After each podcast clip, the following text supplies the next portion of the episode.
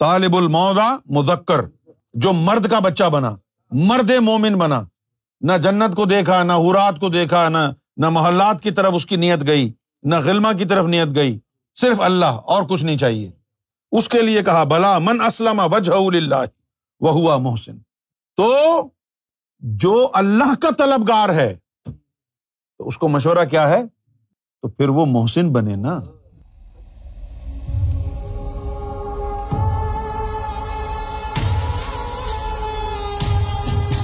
دراصل مسئلہ یہ ہے کہ امام مہدی سرکار گور شاہی کا چھوٹا سا بھی مرتبہ سمجھنے کے لیے آپ کو پہلے بہت ساری نالج چاہیے۔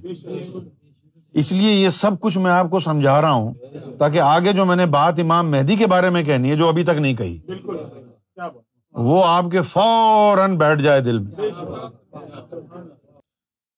اور اب یہ دیکھیں، یہ وہ آیتیں ہیں کہ جن کو جی چاہتا ہے کہ آدمی ماتھے پر لگوا کر کے چلے۔ ومن احسن دینم ممن اسلم وجہ کہ جس نے اپنا رخ اپنی طلب اپنی منزل اللہ کو بنا لیا کہ مجھے کچھ نہیں چاہیے سوائے رب کے۔ جو فقط رب کا طلبگار ہو گیا کہ اس کو دیکھے اس سے عشق کرے۔ اس کو سوچے۔ نہ کوئی جنت کی پرواہ، نہ کسی حور کی، نہ غلما کی، نہ محلات کی، کسی کی نہیں، صرف رب چاہیے۔ اس کے لیے یہ کہا جا رہا ہے کہ بھائی، اس وہ جس نے اللہ کی ذات کو اپنی منزل اور مطلوب بنا لیا، اس کے دین سے اچھا دین کس کا ہوگا؟ جس نے رب کو اپنا مطلوب بنا لیا۔ کہ مجھے تو رب چاہیے۔ یعنی درجۂ احسان کا طالب علم بن گیا درجۂ احسان کا اسٹوڈنٹ بن گیا۔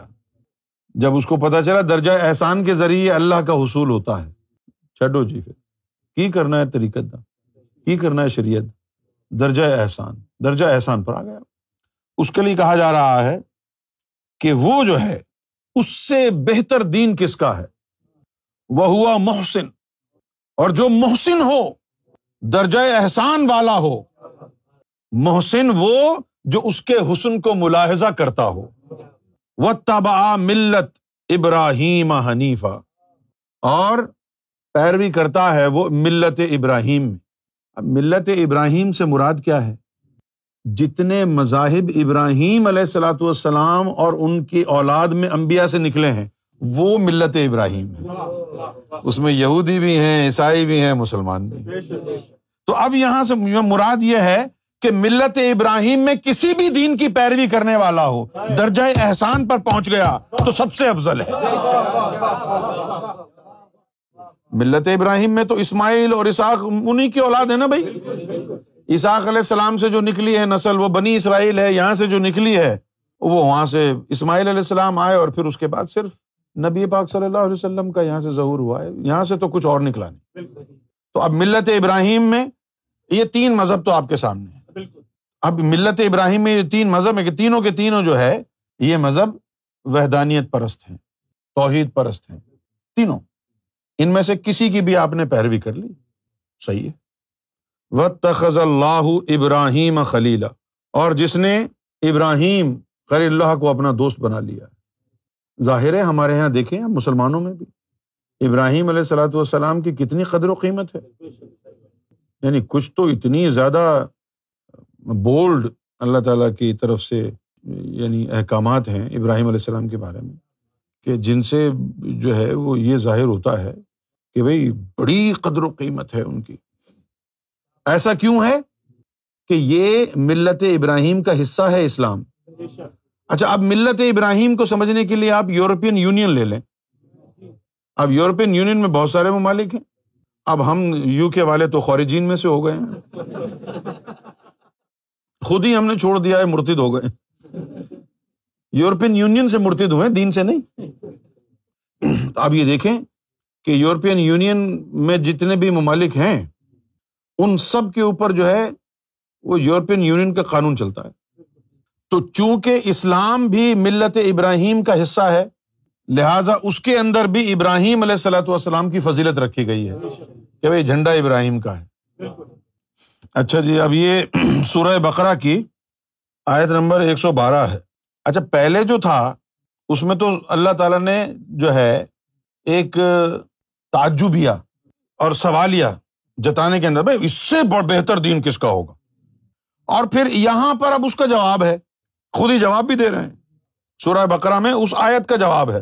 بلا ہاں من اسلم وجہ ہوا محسن، کہ جس کی منزل اللہ کی ذات ہے۔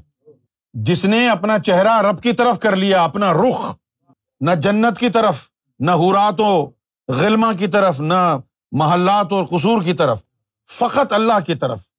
طالب المودا مذکر، جو مرد کا بچہ بنا۔ مرد مومن بنا۔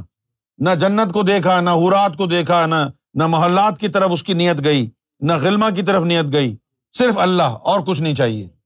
اس کے لیے کہا، بلا من اسلم وجہ اللہ وہ ہوا محسن۔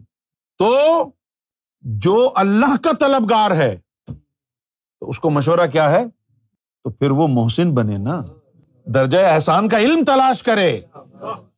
اگر تو نے ارادہ کر لیا ہے، من اسلم وجہ اللہ کہ تیرا رخ رب کی طرف ہو جائے۔ تو پھر تو محسنوں کا کام ہے۔ پھر تو شریعت میں کہاں اٹکا ہوا ہے؟ محسن بن محسن۔ مومن بننے سے بھی گزارا نہیں ہوگا۔ محسن بن۔ وہ ہوا محسن۔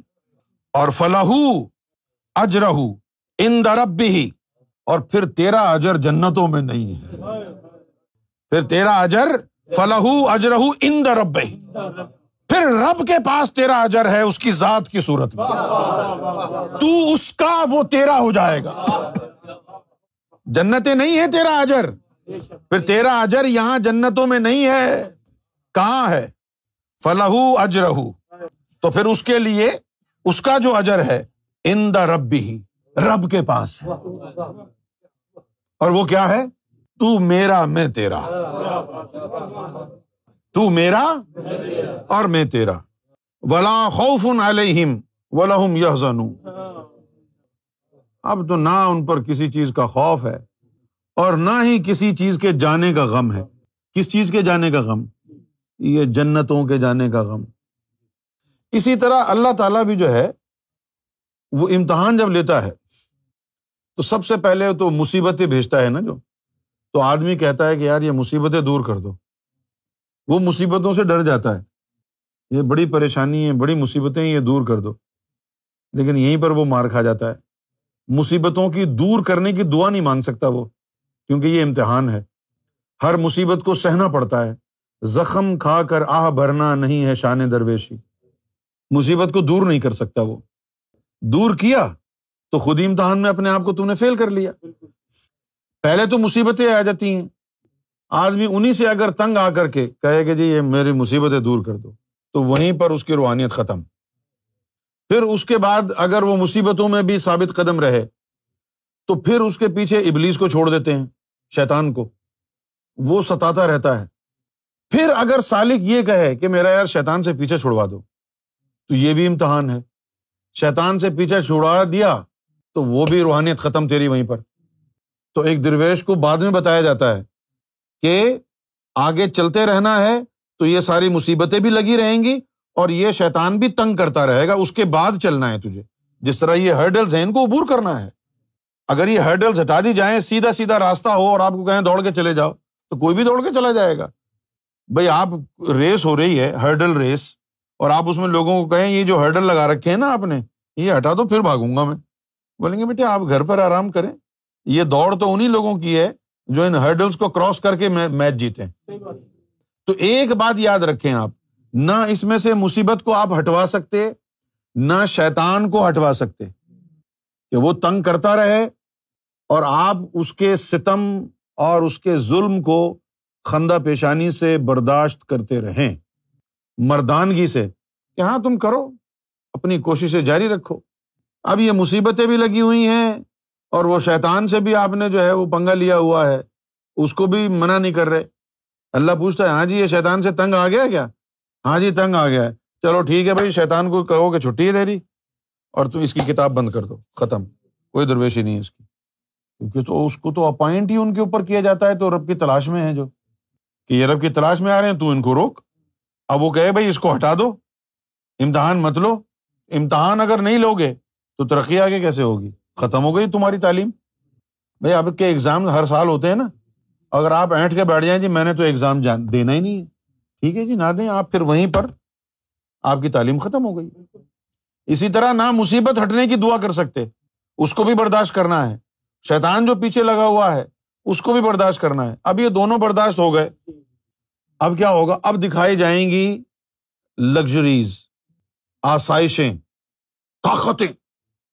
ایسی ایسی طاقتیں کہ آپ پریشان ہو جائیں۔ یعنی ایسا عمل کہ کچھ بھی پڑھ کے پھونک دو مٹی کے اوپر، یہ ہیرے بن جائیں، سونا بن جائے۔ نہیں نا؟ لیکن پھر وہ راستہ وہیں ختم۔ ذرا تو اللہ تعالی جو ہے، وہ آزماتا ہے۔ اب یہاں پر جو لفظ ہے نا، ولا خوف علیہم وہ وہاں کے لیے ہے۔ اس کو مجھے آزماتے رہو، مجھے ان آزمائشوں کا کوئی خوف نہیں ہے۔ اور ولہم یہ زنون جنتیں چھوٹ گئیں، مجھے پرواہ نہیں ہے۔ وہ جو خزانے زمین کے دفن تھے مجھے دکھائے گئے، ان کے جانے کا کوئی غم نہیں ہے۔ ایک تو نہ ملا، ساری دنیا ملے بھی تو کیا ہے؟ صرف اس کی ذات مطلوب ہو۔ صرف اس کی ذات جو ہے، بطور منزل آپ کا جو نشان ہے، نشانہ ہے اس کی ذات پر ہو اور باقی تمام چیزیں جو ہے نا، ان کو آپ الوداع کہہ دیں۔ مصیبتوں سے گھبرائیں نہیں، آسائشوں کی جو ہے غم نہ کریں۔ یہ ہے، ولا خوف علیہم ولاحم یا وہ ہیں میری دوستی کے قابل، جو کسی آزمائش سے نہیں ڈرتے، جو کسی شیطان سے نہیں ڈرتے، جو کسی بھی یعنی بلا سے، مصیبت سے خوف نہیں کرتے۔ آنے دو آنے دو آنے دو۔ وہ میرے دوست ہیں۔ یہ یہ تھوڑی ہے کہ باہر فائرنگ ہو رہی ہے اور آپ کہیں جی میں نہیں ڈرتا، میں ولی ہوں۔ یہ خوف نہیں ہے، وہ خوف۔